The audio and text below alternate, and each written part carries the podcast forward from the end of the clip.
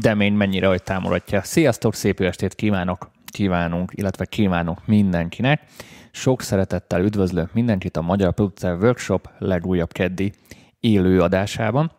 És látjátok, egyedül vagyok, ennek sajnos az az oka, hogy Tominak sajnos vidékre le kellett menni sürgős családi okok miatt, és nem tudom pontosan, hogy mikor fog visszajönni, úgyhogy biztos dátumot nem tudok azzal ígérni, hogy jövő héten tutira visszajön.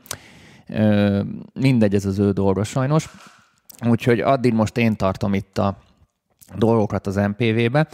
Elviekben demo feedback adást kellett volna tartanunk múlt héten, csak én ezt mindenképpen párba szerettem volna, és Bakonyi Bálintot gyorsan fölhívtam, hogy van-e kedve így demókat megfejtegetni, de ő a héten nem ért rá, úgyhogy rögtönöztem mostanra egy témát, hogy ne maradjon már el ez az adás, ez a hét ne legyen adás nélkül.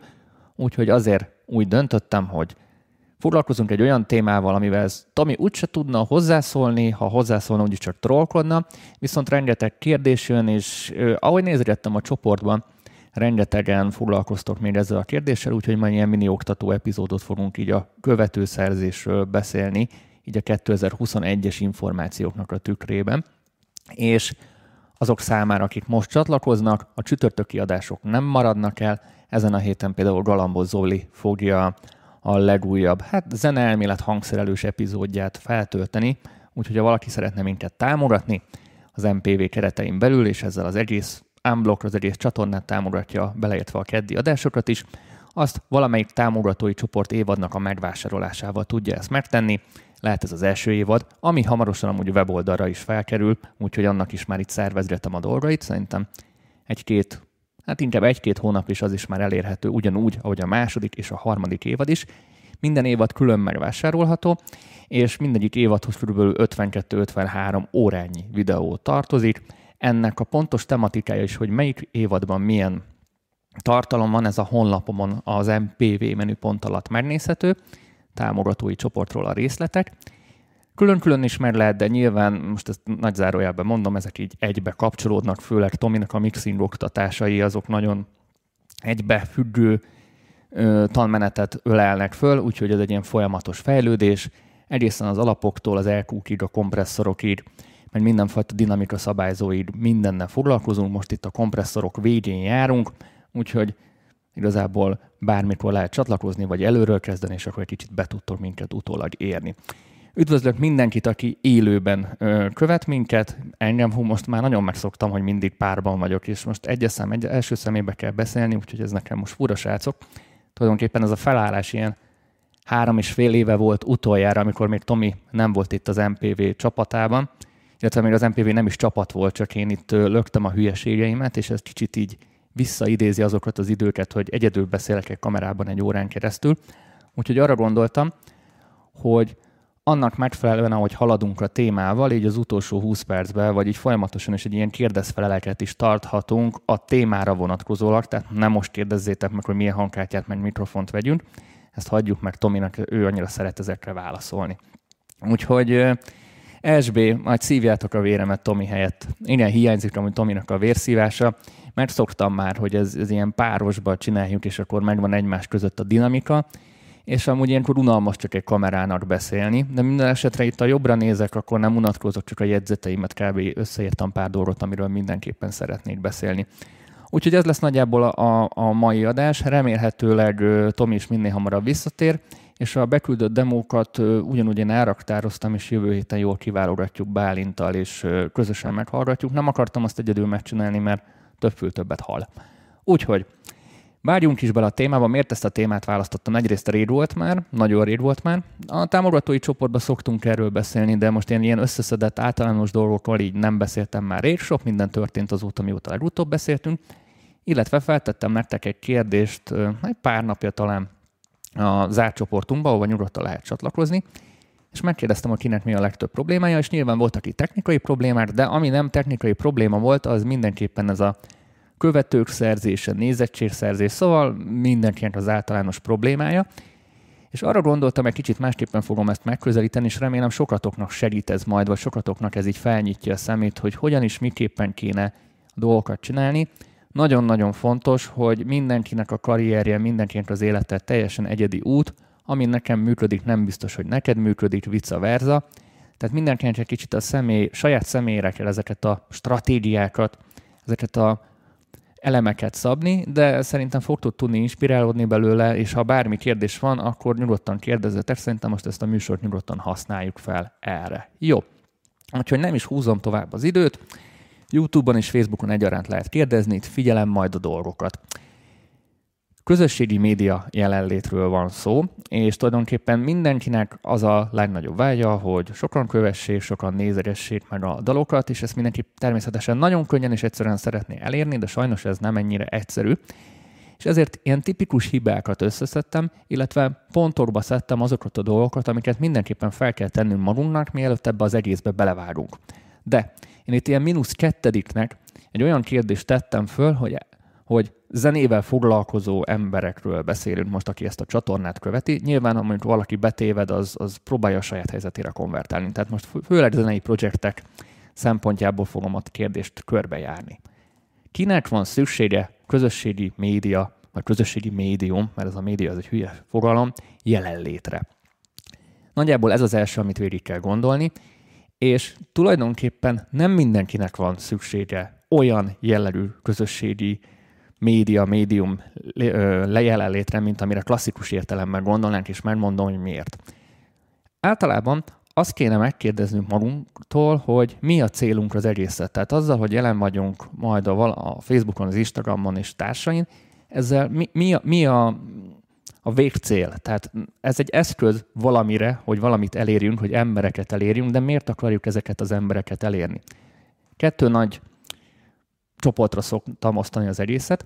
Vannak azok a fajta produkciók, amik az átlag embereknek készítenek tartalmat, vagy az átlag emberek számára szeretnének mondjuk egy bizonyos fajta státuszt elérni, egy, egy, hát egy valamilyen ismerettségi szintet, és vannak azok a fajta zenészek, vagy zenével foglalkozók, akik inkább a szakma felé szeretnének jobban haverkodni. Konkrét példákkal jövök. Például aki fellépni szeretne, a rádióban szeretne tetszelegni, bulitba szeretne járni, már mint fellépőként, bármilyen jellegű dolog, ahol a végfelhasználók az a közönség, illetve valamilyen közösség, nekik mindenképpen sokkal erősebb közösségi médium, média jelenlétre lesz szüksége, mint azoknak, akik csak a szakmán belül szeretnének mondjuk háttérproducerek lenni, hangmérnökök, producerek, vagy csak közösen szeretnének valakivel dolgozni, vagy csak szimplán egy dalszerző szeretne lenni. Teljesen más a kettő út. Ugyanis az egyik esetben az átlag emberekhez szólunk, a másik esetben meg a szakmához szólunk. Ez, ez egy olyan kérdés, ami már rögtön ketté osztja szerintem a, akár a hallgató nézőtáborunkat is, hiszen mindenkinek más a célja. Ha tényleg a fellépésekben gondolkozik az ember, akkor amit mindig Tomival beszéltünk, ott a fő valuta az a mozdítható közösség. Tehát attól brand a brand, tehát a brand nem attól brand, hogy ö, te mit gondolsz magadról, hanem hogy a közönség mit gondol róla. Tehát ha most a legjobb példa erre az Apple, az Apple az, az Apple-t azt tetté brandé, hogy megjelenik az új iPhone, vagy valamilyen új kütyű, és akkor ott táboroznak az előtte való éjszaka. Tehát maga a közösség emeli azt a márkát egy elismert névvé, és nem te emeled magadat egy elismert névvé, ha értitek, hogy mire gondolok. Tehát mindenképpen szükség lesz egy közösségre, ami ezt az egészet validálja, és a közösség az a fajta valuta így jelenkorunkban, ami közvetlenül majd monetizálható, közvetlen pénzre váltható. Tehát konkrétan mi a közösségi média jelenlétből nem keresünk egy fillért se, de abból igen, hogyha elmegyünk fellépni, akkor a Facebookos vagy az Instagramos oldalonkon keresztül ezt meg tudjuk hirdetni, ezáltal az emberek, akik szeretnek minket, eljönnek, megnéznek, megnéznek, befizetik a belépőt, és vagy a fellépődíjunkon, vagy a belépőnkön keresztül ez az összeg befolyik. Tehát nagyjából, ha a fő kérdés az ez, hogy minél nagyobb nyilván a követőbázisunk, és itt a, a nagyság nem is feltétlenül fontos, hanem inkább a relevancia, tehát minél olyan emberekkel vagyunk körbevéve, akik hajlandóak befizetni értünk 2-3 ezer forintot egy koncertnél, ez fogja a, a mi márkánkat validálni. És minél több ember áll sorba a jegypénztáraknál, annál többet tudunk elkérni gázsiként. Tehát ez, ez ennyire egyszerű, és ezt így tudjuk majd konkrétan pénzre váltani. Ezért megy ez a nagy verseny. Erre természetesen rájöttek a szponzorok is, és nyilván a szponzorok is olyan embereket keresnek meg, akiknek olyan közösségük van, ami mozdítható. És ez a nagyon-nagyon fontos dolog. Nem a nagy számok a lényeg, hanem az, hogy amilyen számot is elérünk, legyen ez 10, 100 vagy 1000 ember, az mozdítható legyen. Sokkal többet ér 50 darab mozdítható ember, mint 5000, akit sehova nem tudunk mozdítani. Mindig szoktam mondani, ha 50 embert már fixen be tudnám minden helyre vinni, akkor az, az fixen, mit tudom én, 50-szer 2000 forint bevétel minden szórakozójának, és egy csomó szinten szerintem megérné, hogy meghívjanak. A kérdésekre majd ö, válaszolni fogok szerintem így a adás második felében, úgyhogy nyugodtan írjátok, és akkor nem zögtenek annyira ki. Úgyhogy azok számára, akik a közösséget monetizálni szeretnék, és fellépések formájában, mert szponzorok formájában szeretnék ezt így pénzre váltani, mindenképpen fontos, tehát kötelező szinte a közösségi média jelenlét. Ez volt az, e, az A variáns. A B variáns azok, és sok emberrel beszélek, hogy tudja, hogy valamilyen szintű jelenlétre van szüksége, de általában ugyanazt a forgatókönyvet akarja követni, mint az A forgatókönyv, amiről az előbb beszéltem, holott neki nem arra van szüksége, mert nem Jolikának, meg, meg Marcikának akar megfelelni, meg nem is Jolikának és Marcikának kell, hogy tetszen az ő zenéje, hanem az adott szakmai közegnek, akivel dolgozni szeretne. És most itt egy háttérproducerről beszélek, egy session gitárosról, vagy bármilyen olyan jellegű dologról, ahol a közvetlen megrendelők, meg a közvetlen ö, fogyasztók, ha fogalmazhatom így, az ilyen B2B jelleggel van, tehát szakmán belüli, és, és nem, a, nem a közösségtől függ, nem a közönségettől függ az egész. Ettől függetlenül számukra is fontos egy bizonyos szintű, alapszintű jelenlét, hiszen azt a fajta bizalmat, amit majd mindjárt elmondok, hogy hogyan építünk, azt valamilyen platformon fel kell építeni, hiszen én, mint átlagember, vagy zeneipari ö, mókus, ugyanúgy használom. Tehát a, a kiadó tulajdonos, a rádió tulajdonos, a leendő megrendelőid most szakmán belül ugyanúgy Facebookoznak, meg Instagramoznak, és ugyanúgy valahol le akarnak csekkolni. Tehát valamilyen szintű szakmai jelenlét számukra is szükséges, de nyilván nekik nem kell a reggeliükről posztolni, most csak mondtam egy hülyeséget, hanem nekik sokkal szakmai tartalmukról, sokkal szakmai tartalmakról kell posztolni. És akkor itt már feltevődik az a kérdés, hogy teljesen másképpen kell kommunikálni a közösségeddel, és teljesen másképpen kell kommunikálni a szakmával. A szakmával lehet szakmázni, a közönséggel nem feltétlenül lehet mindig szakmázni, mert nem érdeklik, hogy hogyan csavargatod a lábdobot, meg hogyan veszed föl az éneket. Na, amikor a szakma cél, akkor jöhetnek a szakmai posztok, hiszen neked az a cél, hogy elsősorban szakmán belül ismert legyél, mert onnan jönnek a megrendelések, vagy onnan jönnek majd azok a jellegű elismerések, ami, amire igazából vágysz. Úgyhogy ez az alappont, A és B. Nagyon olyan céllehetőség nincs, mert szerintem valamilyen szinten mindenkinek szüksége van a jelenlétre, és már mondom pontosan, hogy miért, a bizalom miatt, és ezt már nagyon sokszor beszéltük Tomival is. Alapjába véve mindig azt a sztorit szoktam mondani, hogy ha én mondjuk most megkeresnélek titeket egy üzleti ajánlattal, hogy hát, mint egy jó emelemes ügynök, hogy van valami ajánlatom, és fizessetek be, adjatok nekem kölcsön, mikor adtok hamarabb kölcsön, akkor, hogyha leinformálható vagyok, és beírjátok a Google-be a nevemet, és akkor látjátok, hogy mit tudom, egy csomó sikeres cég van mögöttem, meg, meg találtok tartalmakat, találtok információ morzsákat arról, hogy ki vagyok, hol élek, mit csináltam eddig. Nem azt mondom, hogy ettől megbízhatóbb leszek, de sokkal, sokkal nagyobb lesz a bizalom esélye irántam, mint ha beírnátok a nevemet a Google-be, Google-be semmit nem találnátok. Egy posztot, egy cikket, egy interjút, semmit, de egy árva fityinget nem találnátok. És akkor itt, itt az ember azért benyomja a vészféket így fejben, mert amiről nem tudsz megfelelő információt keresni, ott az információ hiány miatt ott egyfajta távolságtartás így kialakul. Tehát mindenképpen azért is érdemes gondolkozni jelenlétben, mert maga a szakma is, és maga a közösség is a közösségi médián keresztül fog veled először kapcsolatba lépni, még azelőtt lehet, hogy meghallgatta volna a zenédet. Tehát valaki szóba hozza a nevedet, és rád keres. Ha nem, nem dobja ki a kereső a nevedet, vagy a weboldaladat, vagy az Instagramodat, vagy a Facebookodat, esély nincs, hogy rád találjon. Esély nincs, hogy kötődjön hozzád, esély nincs, hogy kapcsolódjon hozzád. és ha nagy Isten fölmegy mondjuk valamelyik platformodra, és az utolsó poszt tavaly decemberben volt, az megint egy tök kiábrándító dolog lesz. Tehát a jelenlét egyrészt azért számít, hogy folyamatosan ki legyünk a vízből, és a víznek a felszíne az pont az a figyelem, tehát folyamatosan harcolunk a figyelemért, egyrészt, másrészt bizalmat építünk a leendő közösségünk, közönségünk, akár szakmai közönségünk felé, mert ez segít abban, hogy egyről a kettőre jussunk. Ez az én véleményem, ez az én taktikám. Általában ez az elmélet szerintem mindig beigazolódik, hogy sokkal jobban tudnak, legyen ez bármilyen jellegű közösség, rezonálni egy olyan emberrel, aki viszonylag, hát hülyén fogom mondani, sokat ad ki magából, vagy sok információt ad ki magáról, és, és jobban meg lehet ismerni, mint aki nagyon-nagyon titokzatos, és igazából semmit nem tudni róla. Persze a titokzatosságnak is megvan a maga bája, és ezt is lehet nagyon profin csinálni, de általában azért szerintem mindenkinek szüksége van valami információra ahhoz, hogy tudjon mondjuk egy döntést tenni. Például, hogy egy kiadóba bepróbálkozol, és a kiadó látja, hogy ott van pár social media link, és akkor arra rá akar kattintani, hogy megnézze, hogy akkor ki a ló tüdő írt. Meg akarom nézni a fotóját, meg akarom nézni az egészet, mert mind a kiadók, mind a menedzsmentek, meg minden jellegű ügynökség nem csak a zenédet fogja megvenni, hanem maga a személyedet is fogja megvenni. Tehát nem a zenéd miatt szerződtet le elsősorban, szerintem, hanem ámblok az egész produkció miatt, a személyed miatt, és általában, mint hogy az üzletemberek is mondják, hogy nem a termékbe, hanem az emberbe fektetnek, a, az emberbe, ami a termék mögött van. És ez nagyon fontos, hogy ámblok az egész embert nézik mindig, és nem biztos, hogy azt a zenét, az a zene nyilván változhat, maga a stílusod is változhat, de te ott vagy mindig, mint egy állandó személy. Ez nagyon fontos szerintem.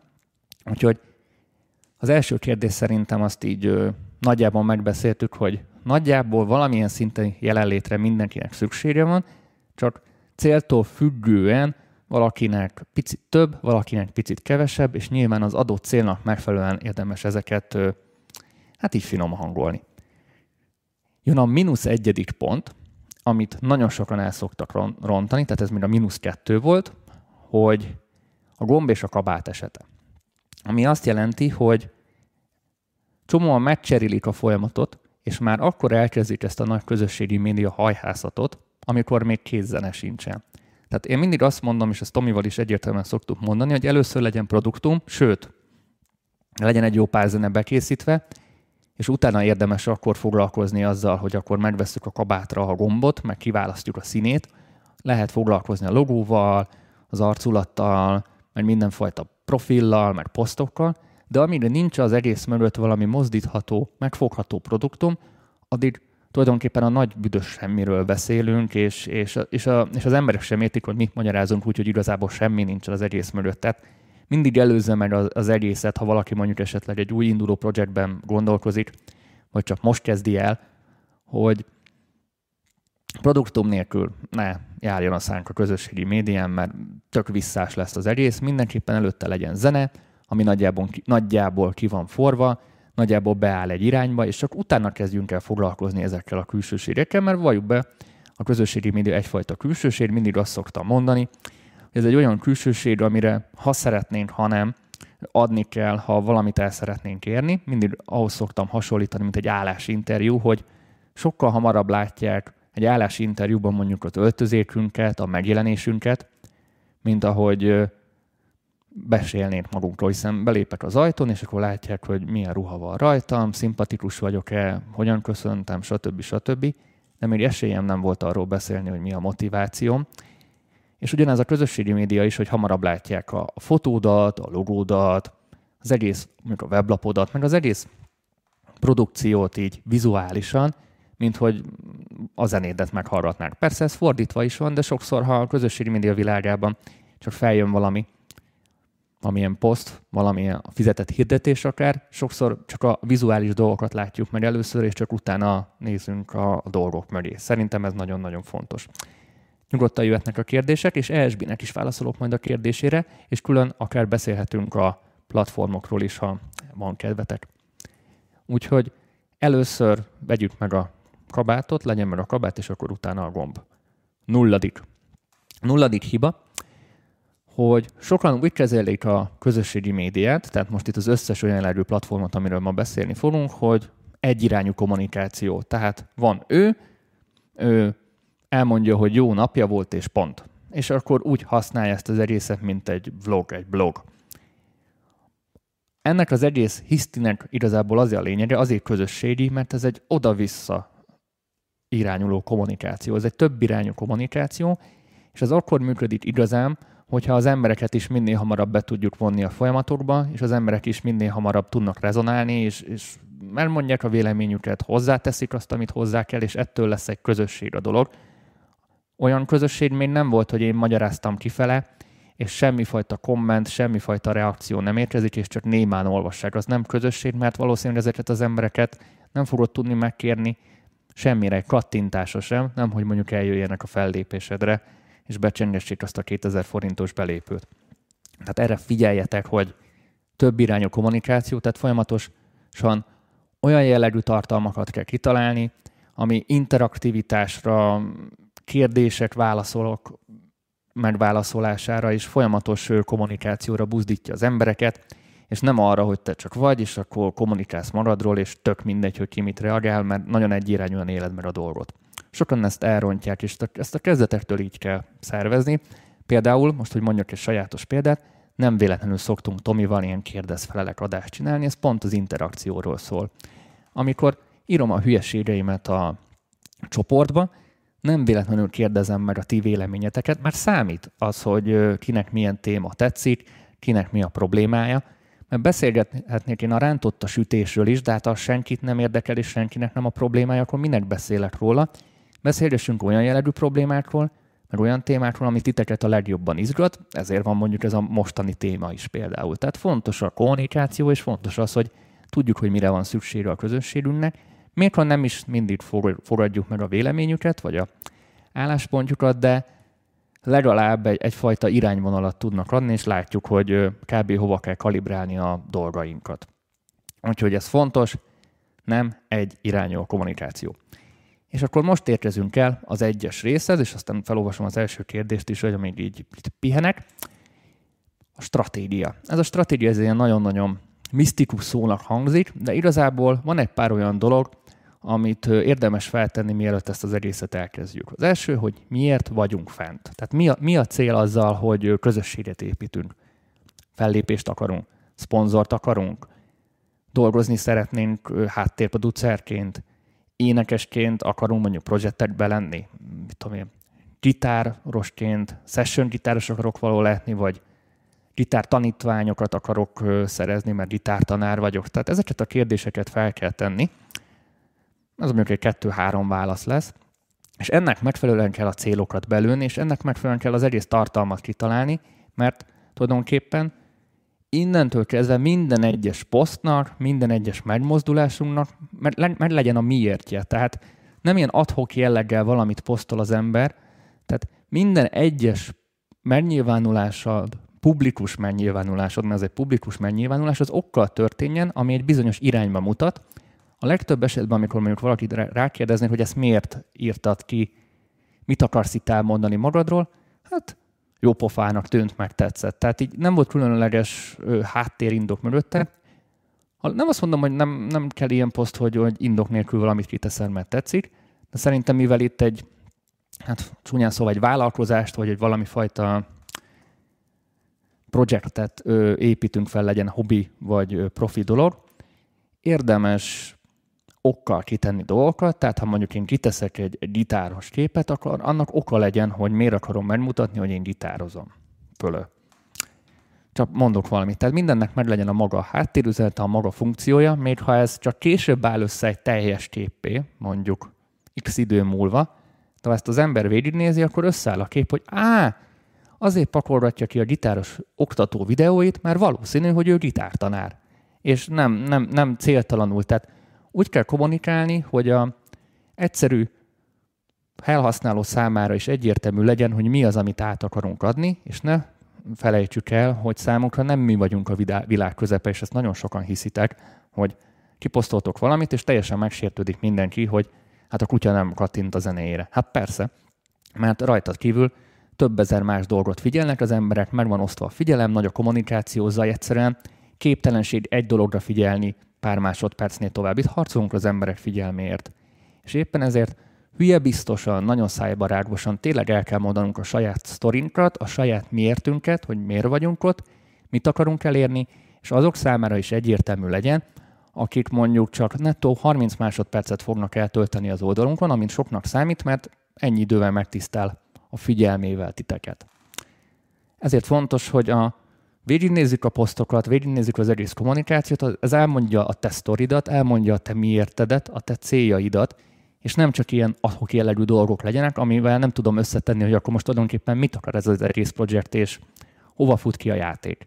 Tehát legyen meg ez a tudatosság mögötte. Én egy ilyen tudatos csávó vagyok, és általában, ha kiírom, hogy kisnyúl valahova, az biztos, hogy annak lesz valami háttérértelme, és biztos, hogy arra fogok valamit építeni, és nem csak azért írtam ki, hogy kisnyúl, mert láttam egy nyulat az út szélén. Tehát legyen, legyenek meg a miértek, legyen egy erre épülő stratégia, mert, mert ezzel lehet következetesen haladni, és így fogják az emberek tényleg dekódolni azt, amit mi át szeretnénk adni, mert ami itt van a fejünkben, az nem biztos, hogy ezt így át tudja szívni a kedves néző. Nem biztos, hogy ez számára egyértelmű. Ez olyan, mint mikor a demókról beszélünk Tomival. Attól még, hogy én belehallok dolgokat a demóba, az nem biztos, hogy a hallgató is hallja. Sőt, általában nem. Úgyhogy fontos, hogy definiáljuk, hogy miért vagyunk fent, mi a cél. Itt jön a következő dolog még a stratégia részhez, hogy az adott célunkán mennyire reális az adott piaci környezetben, vagy akár az adott kontextusban. Tehát mondjuk Magyarországon, abban a stílusban az a cél az mennyire reális. Megcsinálta ezt már valaki, ha igen, akkor miért nem, stb. stb. Tehát egy csomó esetben a legtöbb csalódás, mert a legtöbb negatív élmény az abból van, hogy tök irreális célt tűznek ki, mit tudom én, hogy élből azt mondja, hogy neki tízezer követő év végén a célja, ami egyenesen lehetetlen mondjuk abban a stílusban, mert nincs is annyi ember felhasználó mondjuk Magyarországon.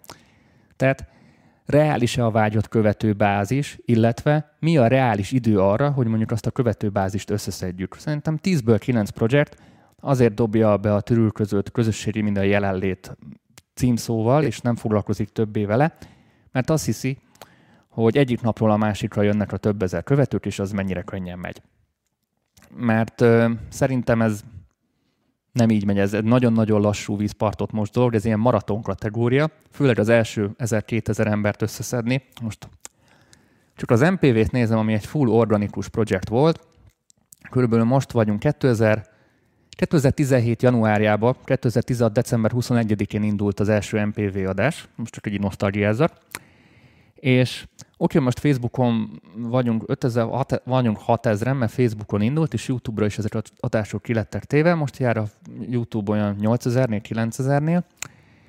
És körülbelül szerintem az első két évben ilyen 1500 körül lett meg, mert annyi idő volt, amíg ez az első kemény mag összegyűlik. Utána ez lehet, hogy exponenciálisan elkezd növekedni, mert mikor egy millióból már könnyebb kettőt csinálni, viszont az első egy milliót nagyon nehéz megszerezni, mármint most pénzre gondolok. Nagyjából a követőket is így érdemes elképzelni, hogy mivel egy halál ismeretlen projekt vagyunk a, az emberek számára, ne várjuk azt, hogy most itt megnyílik előttünk a kálnán, és mindenki velünk foglalkozik. Tehát ez egy nagyon lassú víz, partot most dolog, és nagyon türelmesnek kell lenni, mert az első egy-két éve bizony senki körülött, senki, hát senki körül semmi nem fog történni az esetek 90%-ában. Általában valakinek lehet, hogy mázlia van, de nem ez a jellemző, és addig bizony benne van a pakliba, hogy a négy falnak zenélünk, a négy falnak írogatunk, de ettől függetlenül ennek nyoma van, és ezt utólag visszanézik, akár olyanok is nézik, akik még amúgy nem kommunikálnak, vagy nem kommentálnak, nem írnak üzenetet, de attól még tudnak az egészről, főleg ha ez egy szakmai jellegű dolog, ott azért az egy belterjesebb világ hamarabb körbeér, de a, a bizalom hiány miatt ez mindig egy picit így lázám spacíren van, és semmilyen új induló projektnél nem látok olyan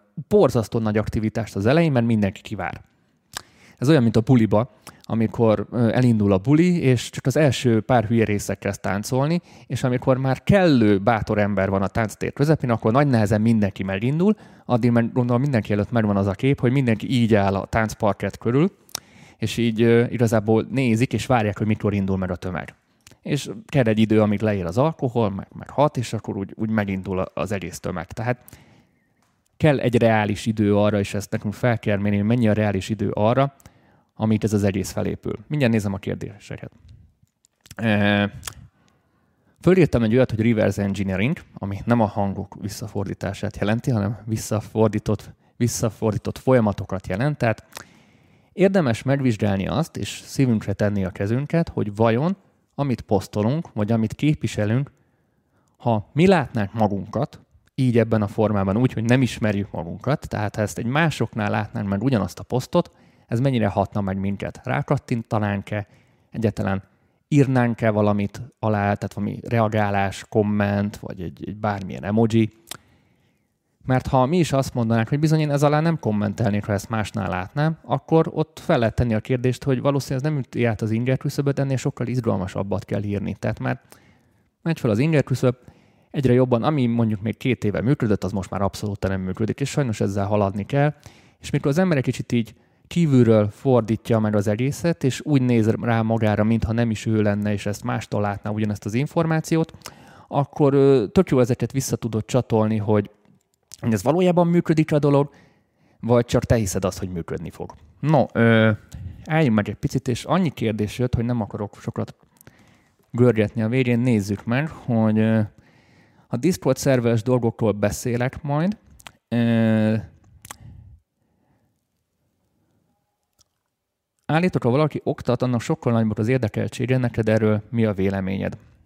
Hát ha mondjuk egy ilyen szakmai jellegű dologról van szó, akkor igazából az edukatív jellegű tartalom természetesen az tud működni, azért mert a, a szakmai tudásodat, illetve a szakmai identitásodat ö, igazolja. Viszont mondjuk a közönség felé oktatni, az, az, az félig meddig, hát nem azt mondom, hogy felesleges mozdulat, de, de egy picit fölösleges energia, mert a közönséget szórakoztatni kell, és nem oktatni. A szakmát, meg a, a szakmai iránt érdeklődőket kell oktatni és edukálni a klasszikus értelemben, a közönséget szórakoztatni kell. Az, hogy most kine, kivel, ki mivel szórakoztat, meg kinek mi a szórakozás, az egy tök relatív, de én így gondolkozom.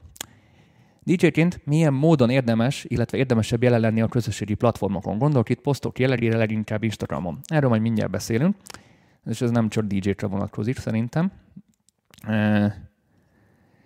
Sziasztok! A saját produceri követőbázist építünk az országot is figyelembe kell venni. Nagyon jó kérdés, mindig piacokat nézünk. Tehát nem az van, hogy Magyarország is rest of the world, külföld, ahogy szoktuk hívni, hanem magyar, osztrák, német, angol, bla bla bla piac, és minden piacnak meg vannak a saját szabályszerűségei.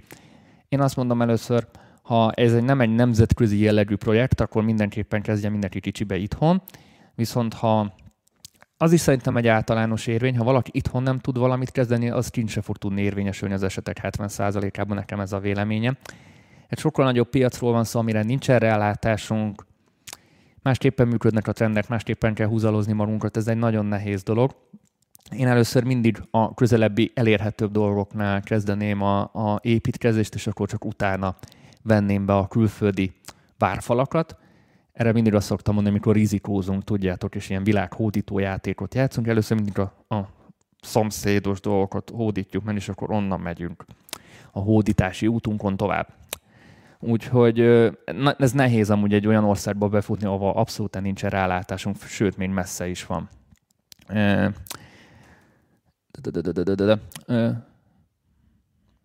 Csak azért kérdem, mert eddig nem nagyon volt zeném, én után nagy megtekintés, de kb. két hete adtam ki a zenémet, és már 6000 megtekintés van. Ez a föld, főleg keleti régió. Most akkor arra kell, hogy fókuszáljak. Ez egy, ez egy bonyolult kérdés, mert lehet, nem tudod megítélni, és ez, ez, egy, ez egy jó téma, de ez egy másik műsort is megér, hogy mondjuk van egy adott zenéden x ezer megtekintés, hogy az az x ezer megtekintés ez mennyire releváns. Ezt amúgy meg lehet nézni általában a statisztikákban, főleg YouTube-on, Facebookon, hogy az úgynevezett audience retention, tehát meddig hallgatták meg azt a zenét. Hát igazából nagyjából megsatszolnám, hogy az esetek többségében mondjuk a zenéket meghallgatják 3, 4, 10 másodpercig, és ezt is beleszámolja ebbe a 6000-be. Ez közel nem számít olyan relevánsnak, mint ha valaki végig, vagy akár többször meghallgatta volna. Tehát ezeket, ezeket a mérőszámokat nagyon figyelni kell, mert nagyon el tud minni minket egy téves irányba. Jó, menjünk tovább, és akkor még for, uh, Hunor kérdésével majd folytatjuk. Amúgy nincsen Discord szerverünk, nem vagyunk jelen Discordon, Facebook csoportunk van, bőven elég, kettő is van, már mindegyik majdnem 4000 követővel rendelkezik, szóval egy elég jó kis bázisunk van. Szóval a stratégiánál uh, hagytuk abba. Jön a második kérdés, amit fel kell tennünk, az az, hogy kiket akarunk elérni, és ezek az emberek hol találhatóak meg, és akkor ez már majd adja arra a kérdésre is a válaszunkra, hogy milyen platformokat kell megcéloznunk. Milyen célcsoport ez a célcsoport, hol mozog, mik a tulajdonságai, tehát ismernünk kell azokat az embereket, akikhez szólni szeretnénk. Ez tök triviális, de sokan elfelejtik, hogy ezek alapján kell majd a posztok nyelvezetét, a posztok típusát, meg mindent kalibrálni, hogy tudjuk, hogy kiket akarunk elérni. Nyilván mindenkihez másképpen szólni. Másképpen kell szólni a 15 éveshez, meg a 45 éveshez. Másképpen kell szólni a technorajongóhoz, vagy a metárajongóhoz. Mindenkinek megvan a maga kódrendszere, mindegyiknek megvan a, a maga világa, ezeket tudnunk kell, és annak megfelelően kell kommunikálni. A hol vannak fent egy, egy következő hozzátartozó kérdés, bizonyos ö, stílusok, szubkultúrák mondjuk Redditen vannak fent, bizonyos kultúrák itt a Discord szóba jött a YouTube kommentek között, Discordon van fönt, valakik csak Instagramot használnak. Egy bizonyos korosztály már nem használ Facebookot, és csak Instagramon érhető el, vagy akár ott a TikTok. A 2021-es 20-as zenék legújabb ö, trendek már a TikTokon születnek, úgyhogy ha valaki főleg a fiatalokat akarja elérni, vagy a trendeket akarja lovarolni, neki a TikTokon, nekik a TikTokon tutira, hogy valami fajta jelenlétet létre kell hozni. Ezeket mind-mind mérlegelni kell. Nyilván stílustól, céltól függetlenül más-más ilyen plánungok fognak kijönni, valakinek a YouTube lesz fontosabb, valakinek a TikTok, valakinek az Instagram, de valakinek a SoundCloud, sőt, valakinek a Bandcamp, mindegyikről beszéltünk már. Vannak olyan platformok, amik általánosan mindenki számára fontosak, és ilyen must-have kategória, mint a, egy Facebook profil, egy YouTube profil. A, Spotify-t most azért nem mondom, mert az nem számít szerintem ilyen közösségi médiának, az, az, az inkább egy zenehallgatós platform. De a YouTube, Facebook, Instagram, ez egy olyan három jellegű, olyan három platform, ami mindenkinek kötelező, mert általában a célközönségnek kb. a 90%-a mindegyiken megtalálható. A YouTube meg abból fontos, hogy főleg Magyarországon, ahol nem hivatalos vagy hivatalos statisztikák szerint is a YouTube-ot 80% tehát a lakosság 80 a ment a felhasználók 80% a zenehallgatásra használja elsősorban. Tehát ott keresik a zenéket, és a YouTube egy kereső motorként működik, mint ahogy a Google is, hiszen ez a Google-nek a tulajdona. Ezeket mind-mind mérlegelni kell, és ennek megfelelően kell jelen lennünk a legtöbb helyen, illetve megnézzük, hogy az adott stílusunkban, és ez a legegyszerűbb tipp, amit tudok mondani, ki hol elérhető. Tehát ha én technós vagyok, és ha megnézem, hogy nem tudom most miért technót mondom, bocsánat a technósoktól, megnézem, hogy az adott ö, mondjuk a, a példaképen, vagy az, aki a piacon éppen most a vezető nagy név, az hol milyen profilja van, és milyen ö, közösségi platformokon elérhető, valószínűleg nekem is oda kell regisztrálnom, mert az, az, az a közösség, az ott jelen van, és őket el tudom érni. És ha megvizsgálom az ő kommunikációjukat, akkor azt is látom, hogy ő hogyan kommunikál. Valami hasonló fajta képen. Tehát sokat segíthet, ha figyeljük mondjuk a éppen piacvezetőknek a mozgását, de lehet, hogy pont az ellenkezőjét kell csinálni. Tehát megint nem lehet itt erre egy általános érvényű szabályt felhozni. Úgyhogy ez a legfontosabb, kiket akarunk elérni, és hol vannak fent. Ez szerintem nagyon fontos. Na, menjünk tovább a kérdésekkel. Tehát akkor szórakoztatóan kell oktatni, csak akkor lesz kevésbé effektív. Ez az oktatás, ez mondom, én ezt inkább a szakmai jellegű célokra tudnám a legjobban ráhűzni, aki mondjuk producer akar lenni, háttérproducer, mert ezzel tényleg megmutatja, hogy mit tud.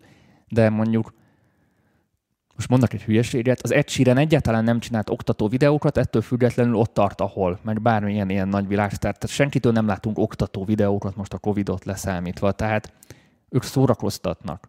Tehát teljesen máshova helyezik a hangsúlyt itt tartalom szempontból. Ez az oktatós dolog, ez így félre tud menni, és nagyon belterjessé, nagyon szakmaivá válik, amivel rengeteg olyan embert ki tudsz zárni, akik valójában ott csápolnának mondjuk előtted a fellépéseden. MPV találkozót terveztek ebbe az évben, vagy még mindig vírus a gond? Tervezünk. Most ez nem tartozik a, a műsor témája, azt tervezünk, de még egy picit kivárunk azzal kapcsolatban, hogy most itt a szabályozatok, meg, meg a különböző jogi dolgok hogyan fognak alakulni. Mm. Ha nem lesz újabb hullám, akkor valószínű lesz. Social media tartalmak, amik többet visznek, mint hoznak. Én spontán csinálok valamit a sztoriban, jelentek től zenét várató DJ egyebet tikkelek, de lehet, hogy csak boomer vagyok. Hogy a sztorikkal. Mindjárt beszélünk ezekről a különböző poszttípusokról. Clubhouse platformról mit gondolok? Melegágya lehet a szakmázós barázsoknak? Igen, és már az is. A Clubhouse az egy olyan dolog, ahol nagyon jól lehet ismerkedni szakmán belül. Nem egy, például, mikor elindult a Clubhouse, az első két hónapban voltam benne egy olyan csoportba, ahol 15-en voltak, és konkrétan a Dead Mouse tartott egy előadást, és lehetett kérdezni tőle, 15-en voltunk. Milyen olyan platformot tudsz mondani, ahol mondjuk egy ilyen kaliberű embertől tudsz kérdezni, és viszonylag ilyen zárt, nagyon intim környezetben voltál, úgyhogy szerintem az nagyon jó platform. Általában, és akkor most ez a harmadik pontunk is, nagyon fontos a platformoknak az ismerete, és tudjuk, hogy mitől mi, mi működik, tehát hol mi működik, és hol mi nem. És mit, mire használnak pontosan a felhasználók. Tehát mitől működik a TikTok, milyen tartalmaktól működik a TikTok, milyen tartalmaktól működik a YouTube, és mindegyiknek a, a platformnak a legelőnyesebb dolgait találjuk ki a saját helyzetünkre konvertálva. Ez most lehet, hogy misztikusan hangzik, de az a lényeg, hogy például a Facebookra ne videóklippeket tegyünk fel elsősorban, hanem ott főleg ilyen írott stories posztokat csináljunk. Az Instagramra nyilván megint nem videókat fogunk elsősorban feltenni, hanem ott az fotocentrikus de a sztoriba, amik így 24 órán belül eltűnnek, oda ilyen rövid, olyan jellegű videók, tartalmak is felkerülnek, amit amúgy nem szívesen hagynák én, viszont van egy kicsi benfentes érzete, ilyen behind the scenes dolog, és így ezt a fajta bizalmat megpróbálja felépíteni a közönségek között. A YouTube-on nyilván az meg egy videócentrikus dolog, ahol a videóklippeken kívül, zenéken kívül fel lehet tölteni olyan jellegű zenei dolgokat, ami veled kapcsolatos, vagy olyan jellegű videókat, podcasteket, bármit, ami veled kapcsolatos. Mennyi podcast elindult a karantén alatt? Tehát ki kell találni, hogy az adott platformnak mik az előnyei, és arra az előnyökre gyártani tartalmat. A, TikTok, a TikTokra nyilván nem fogsz egy órás videót gyártani, mert nem is lehet egy órát feltölteni, ott 20 másodpercben, maximum egy percbe kell villantani valamit. Az egy nagyon gyors fogyasztás ott minél több ö, tartalmat akar megnézni az ember, minél rövidebb idő alatt. Ott erre a gyors fogyasztásra kell rámenni. Tehát minden platformnak ki kell az adott előnyét nézni, és megtalálni azt a pontot, ahol a saját magunkra tudjuk az egészet konvertálni. És itt Dave kérdezi YouTube-on, hogy mennyire fontos, hogy YouTube csatornán live volj. A live egy kicsit szerintem már elcsépelt lett, de amennyiben van egy jó koncepció, meg egy olyan dolog, ami tényleg nem egy tucat, és valami újdonság lehet az eddigi felhozatalhoz képest, akkor az tud működni. Nagyon fontos szerintem, hogy mindig egy lépése előrébb álljunk a technikai trendekben is, előrébb járjunk. Például, ha valami újdonság, elsőként próbáljuk ki, mert azt még kevesen próbálták, és ettől újak leszünk de olyan dolgokat csinálni, amit már nagyon sokan csinálnak, lehet csinálni, be lehet állni a sor mögé, de akkor már nagyon-nagyon profin kell csinálni, hogy ki tudjunk emelkedni ebből. Mondok erre egy példát, és érteni fogjátok. A MPV-nek az indulása tulajdonképpen a Facebook Live funkciónak az indulásával egyidős. Mikor jött ez a funkció? Akkor gondoltam, hogy csinálok egy live-ot, mert nem akartam ilyen vágott videót, mert az macera, fel kell venni, meg kell várni, stb. stb. Bekapcsolom a live-ot, aztán hibázok, amennyit hibázok, mert volt ennek a újdonság varázsa, és mert volt ennek a romantikája is. És én amikor, amikor ezt elkezdtem, 2016 közepén, 2016 végén, 2016 decemberében, mint mondtam, volt az első adás, akkor még az átlag felhasználó 90%-a csak telefonról tudott live-olni, és nem tudta megoldani azt, hogy számítógépről tegye ugyanezt meg. És én valahogy ott már kitúrtam technikailag, hogy ezt hogyan kell csinálni, sőt, úgy tudtam megcsinálni, hogy a képminőségem már egy akkori telefonhoz képest jobb volt, mert a webkamera jobb volt, illetve már azt is meg tudtam oldani, mert akkor jelent meg az OBS, konkrétan a legeső verziók egyike, hogy be tudtam adni, mit tudom én, egy PowerPointot, be tudtam adni egy más képet, és ez valami óriási nagy magicnek számított akkor, amikor egy egyszál telefonnal tudtam még csak live és semmifajta plusz funkció nem volt. Tehát akkor ez ö, időben sokkal előrébb járt, és ez egy olyan jellegű dolog volt, amire felfigyeltek az emberek, és ezt elsőként használtam ki mondjuk itthon. Na most ugyanez az összes többi kontextusban, mindig figyelni kell az új újításokat, a, az új fejlesztéseket az adott platformon belül, és ennek megfelelően ezeket tesztelni, kitalálni rá valami műsortípus, valami tartalomtípust, és ebben gondolkozni. Ebben sokkal nagyobb ráció van, mint hogy már lévő dolgokba állsz bele, az is működhet, csak ott nagyon jó ötletnek kell lenni, mert rajtad kívül még nagyon sokan csinálják, és nehéz abból kiemelkedni, főleg ha tényleg sokan csinálják. A Facebookos kommenteket az a baj, hogy most nem látom, Úgyhogy ha valakinek esetleg nem válaszoltam volna a Facebookon, nyugodtan írja meg YouTube-on, azt most sokkal jobban nézegetem. Jó. Nézzük a platformokat. Nagyjából már érintettük, tehát mindenképpen lesz egy YouTube, ami szerintem kötelező mindenkinek. Nem véletlenül csináljuk mi ezt a, a műsort is YouTube-on keresztül elsősorban. Facebook. A Facebookot felosztanám, hogy van a maga a Facebooknak ez a rajongói oldal, ami egy, ami egy kötelező pont a személyes profil az természetesen opció, de úgy is kell, illetve ilyen közösségépítésre ott vannak még a Facebook csoportok, aminek az elérése, az organikus elérése még mindig egy 80-90 százalékos, tehát még mindig jó dolog abba belekezdeni, és nem késő. Instagram. Szerintem szintén mindenkinek fontos, hogy kettőfajta poszttípus lesz, a, ami az üzenőfalon van, a newsfeed illetve ezek a sztorik, amik 24 órán belül eltűnnek, ami már nem igaz, ki lehet ezeket külön highlightokba tenni ezeknek is megvan a maga funkciója, illetve ami új, és én azt mondom, aki mainstream sikerre vágyik, és az ember, és minél nagyobb és látványosabb organikus elérés szeretne, akkor, amit már többször is mondtam, a TikTok. Ez régen még tényleg a gyerekek játszótere volt, most már nem az. Nagyon durva organikus eléréseket lehet elérni még. Ez ugyanaz, mint a Facebook aranykora, nem tudom ki mennyire emlékszik a 2011 tízes évekre, amikor ha volt négyezer követőd, és írtál valamit, azt mind a négyezer ember látta. Milyen durva ö, elérés volt az, még fizetett hirdetések sem voltak akkor, és akkor ezt szépen kezdték behozni, és akkor most arra már ott tartunk, hogy szinte aki nem költ Facebook hirdetésekre Facebookon, az ne is nagyon foglalkozom Facebookkal, mert, mert konkrétan a kutya nem fogja látni. Mindenképpen költeni kell valamire, mert kb elintézték azt, hogy, hogy fizetett hirdetés nélkül kb. senki nem fogja látni. A csoportok ez alól kivételek. Úgyhogy a TikTok még jelenleg olyan aranybánya, amit érdemes kihasználni, és még magyar fronton szerintem mindig egy csomó olyan jellegű dolog van benne, ami kihasználatlan, és már nem csak a trash meg a szemét van, hanem egy csomó tök igényes, nagyon előremutató tartalomgyártó van, ami nem gagyi, hanem profil meg van csinálva, és igenis a formátumot ki lehet úgy használni, hogy az igényes legyen, és nem tátikázni kell, tehát értelemszerűen. Úgyhogy ha valaki mainstream sikerre akar menni, az YouTube és TikTok, és az Instagram egy ilyen kiegészítő, a Facebook az egy ilyen official dolog. Ettől függetlenül pont csináltam egy támogatói csoportos részt egyik héten, a weboldal megjelenléte, a weboldalnak a jelenléte nagyon-nagyon-nagyon extrém fontos. Erről ott beszélek, hogy miért. Jó. Következő pontunk, a negyedik pont, Organikus VS fizetett elérés. No, erről már sokszor beszéltem. Én elsősorban mindig az organikus lassú építkezésnek vagyok a híve. Az organikus azt jelenti, hogy teljesen önmagától érkezik ez mindenfajta külső ráhatás nélkül.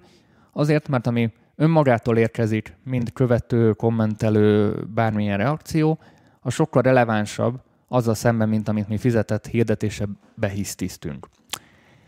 Úgyhogy én azt mondom, hogy az első, az első pár év az mindenképpen organikusan legyen főleg, és az organikus növekedésre próbáljunk fókuszálni, de ugyanakkor ezzel párhuzamosan nem hagyhatjuk ki a fizetett dolgokat, mert az lesz az eszkalátor, az lesz a szorzó, ami segíti egy organikus sikernek a megkétszerezését. De amit mondtam nagyon sok alkalommal is, önmagában a semmiből nem lehet egy kettes szorzóval kettőt csinálni. Tehát nulla, nulla szor kettő az nem négy, mert nem hat, az ugyanúgy nulla marad. Tehát mindenképpen kell valami eredmény, amit érdemes mondjuk egy fizetett hirdetéssel megszorozni.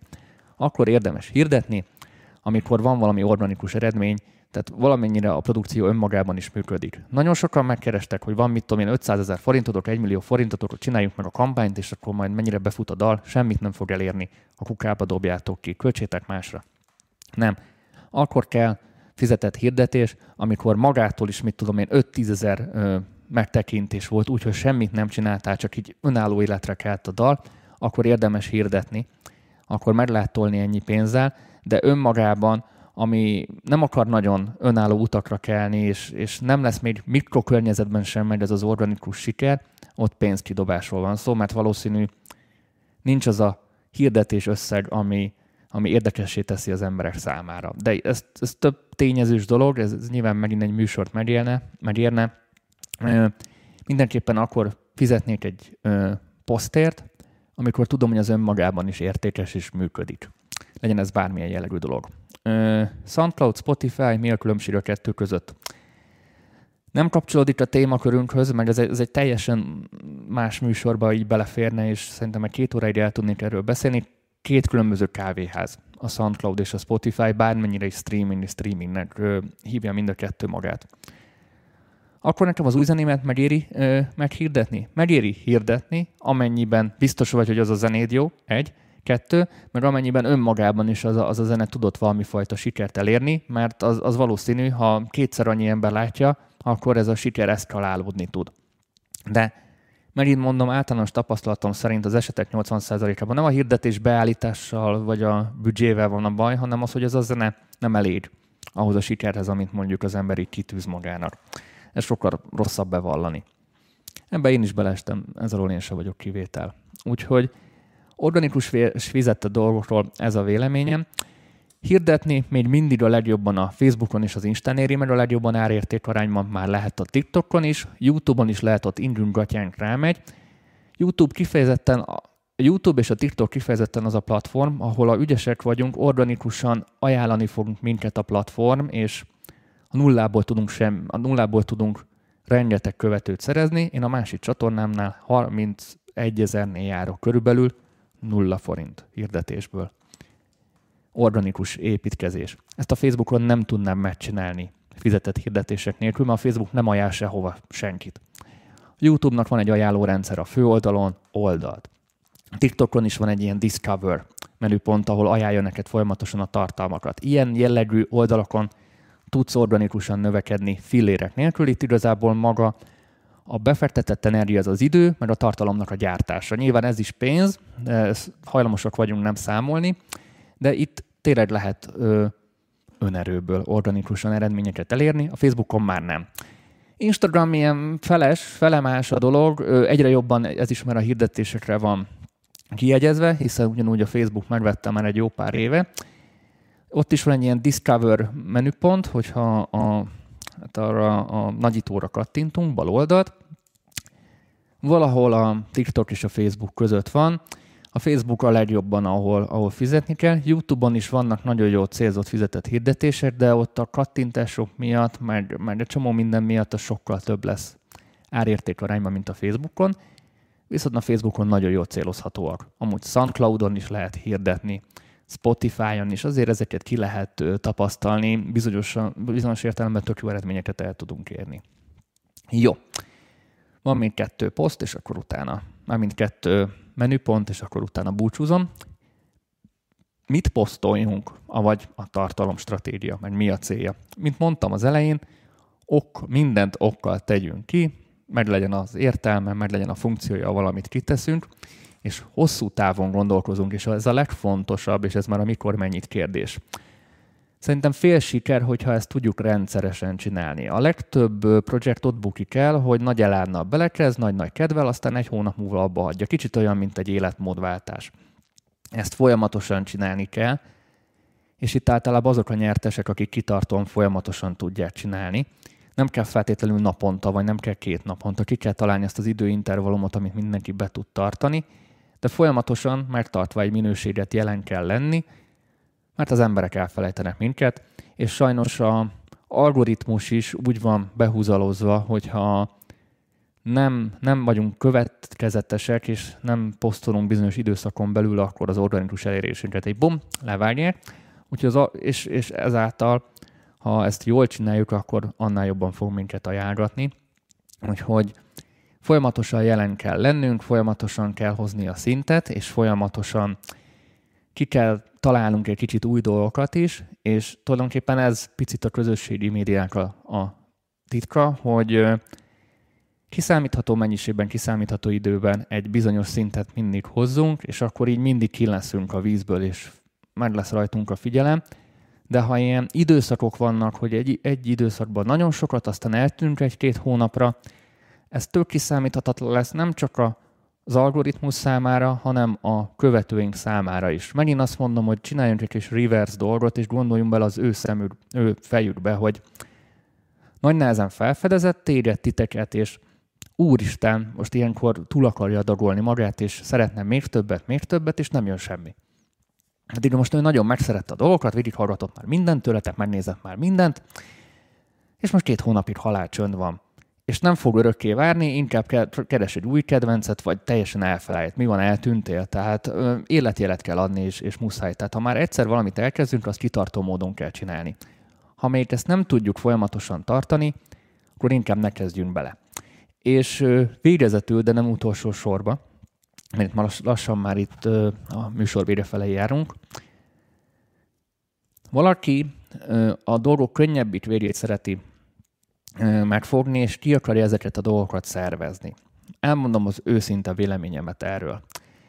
Ez nem egy ilyen céges marketing, amit ki lehet szervezni, mert ahol van egy ilyen brand, egy márka, és bárki posztolhat mögötte mert ott van egy céges kultúra, egy valami fajta ászpolitika, aminek meg kell felelni, és igazából tök mindegy, hogy most azt kiírja, hiszen egy logó írja az egészet. Addig egy zenei projekt inkább egy én márkának minősül, ahol van egy személy mögötte, ahhoz a személyhez tartozik a kommunikációs stílus, meg egy ember. És ha kiadod egy, egy külső cégnek azt az egészet, ez olyan, mintha valaki téged próbálna helyettesíteni, amit nem lehet. Egy csomó dolgot nem tudnak megcsinálni a helyette, sőt rosszul fogják megcsinálni. Rengeteg olyan emberrel beszéltem, én is kipróbáltam már, egyszerűen nem lehet ezeket a dolgokat kiszervezni, bizonyos dolgokat ki lehet, mert be lehet tanítani másoknak, de ez egy személyes jellegű kontakt a saját közönségeddel, ez egy mondhatni intim viszony, ezt nem adhatjuk ki egy dublőrnek sajnos. Tehát ez egy olyan dolog, amit ha akarunk, hanem nekünk kell csinálni, Bizonyos folyamatokat le tudunk adni, ki tudunk szervezni, de a, szerintem a 70%-át nekünk kell csinálni, mert ez attól lesz olyan, és attól lesz spontán, akkor tudunk gyorsan reagálni valamire. Ö, nem utolsó sorban soha senki nem fogja olyan elánnal, olyan lelkesedéssel és olyan precizitással csinálni, ahogy te csinálnád. Bármennyire is vagy mondjuk egy, egy link figura, mert lehet, hogy pont ezt szeretik meg benned, és, és egy teljesen más képet mutat így maga egy másik posztoló rólad, aki egy bérposztoló, mint ha te csinálnád. Úgyhogy én nem vagyok ennek nagy fanja, hogy ezt kiosztani. Lehet vélemény, tanácsot kérni, meg ki lehet dolgozni mással a tartalomstratégiát, de maga a kivitelezés részét, a posztoknak a gyártását, meg a kitalálását, azt szerintem ti csináljátok, mert így éri meg. A hirdetéseket ki lehet osztani, de a, hirdetéseket is csak egy olyan szinten érdemes kiszervezni, amikor már tényleg egyrészt van bevétel, meg ez az egész valami mérhetővé megy, mert ha nincs egy olyan dolog, amit mér, mérni tudtok, akkor nem tudjátok ennek az eredményességét sem mérni. És lájkokban nem lehet igazán mérni dolgot, mert az, az, az egy gomnyomás, az, az nem számít szerintem mérőszámnak. Úgyhogy ennyi útravalót gondoltam nektek így ebben az adásban, és remélem hasznos volt, és Tomi remélem minél hamarabb visszatér majd így köztünk, és akkor folytatódnak majd a közös párosodások. A jövő hetet nem tudom még ígérni, minden ha nem tér vissza, akkor Bakonyi megcsináljuk a demo feedbacket, küldtetek a demókat, továbbra is küldhetitek a demókat, magyar producer workshop gmail.com, publikus letölthető linkben. Ha valaki szeretne minket támogatni, akkor ott az első, második, harmadik évad a támogatói csoportban. Ezen a héten, a harmadik évadban Roland Zolinak lesz a zeneelmélet hangszereléses adás, ennek valamelyik folytatása. Úgyhogy érdemes szerintem minket támogatni, tök jó tartalmak vannak. Még egy kérdésre válaszolok, aztán elköszönök. Saját csoportokat létrehozni, ha nagy követő bázis, akkor az fontos? Nem értem a kérdést. Nyilván, ha nagy követő bázisod van, érdemes saját csoportokat létrehozni, ez egy ilyen kis VIP csoportszerűséget, ilyen kis exkluzivitást tud a, a közönségednek kölcsönözni. Én azt mondom, hogy a mostani projektek, a mostani jó oldalak és jó hát ilyen közösségi kampányok attól működnek jól, hogy nagyon bensőséges, nagyon intim a viszony a tartalomgyártó és a tartalomfogyasztó között, és nem ez a ott az Isten, valahol a elefántcsontorony van, és itt meg, itt meg a pornép. Tehát nincs ekkora szakadék, most, most ez ilyen kéz a kézben van. Szerintem ez az egész közösségi médiának a lényege. Nos, srácok, ennyit gondoltam már, pontosan befejezem, 7 óra van, megyek haza fürdetni, úgyhogy vigyázzatok magatokra, köszönöm szépen mindenkinek a megtisztelő figyelmet, és jövő hét kedden találkozunk akkor a, itt a publikus csatornán, és csütörtökön meg ö, találkozunk a támogatói csoportosokkal. Hoppá, van még egy tök jó kérdés, ezt még felolvasom. De egy több tabu zenekarnál a kommunikációt hogyan érdemes csinálni, hogy intim legyen? Nagyon jó példákat láttam az elmúlt hetekben mondjuk több darú zenekarnál. Azt is meg lehet csinálni mondjuk, hogy mindegyik zenekartagnak van egy hete, vagy van egy napja, és akkor az ő napját, meg az ő dolgait követi, vagy az egész hét az övé. Tehát így fel lehet osztani, és le lehet kommunikálni mondjuk a közösséget, közönséget felé, hogy mondjuk ma a Józsi fog csak és csak a Józsi napját, vagy gondolatait látjátok, holnap meg a Kati, az énekes. Tehát ezt, ezt tök jól fel lehet adni. A lényeg a kommunikáció, és a legfontosabb az egyértelmű kommunikáció. Tehát fontos legyen, hogy mindenki a hülye számára is ugyanaz legyen a mondatnak az értelme. Amikor azt mondom, hogy ingyen van, mi van ingyen, mikor van ingyen, meddig van ingyen, bármit be lehet ebbe az ingyen van dologba képzelni. Tehát minden egyértelmű legyen. Jó? Vigyázzatok magatokra. Tominak küldjétek kélek az erőt, szüksége van rá, és ha akarjátok folytatni esetleg a cseveit, feltetitek a kérdéseteket a zárt csoportunkba is, nagyon sokan vagyunk, tök jó közösség van, vagy ha valami intimebb kérdés van, amit nem akartok mondjuk publikusan megkérdezni, nyugodtan írhatok nekem személyesen is. Sziasztok, köszönöm szépen! Vigyázzatok magatokra. És vagy el kell érnem a Fade to Black gombot, de olyan messze van. Vigyázzatok magatokra. Sziasztok!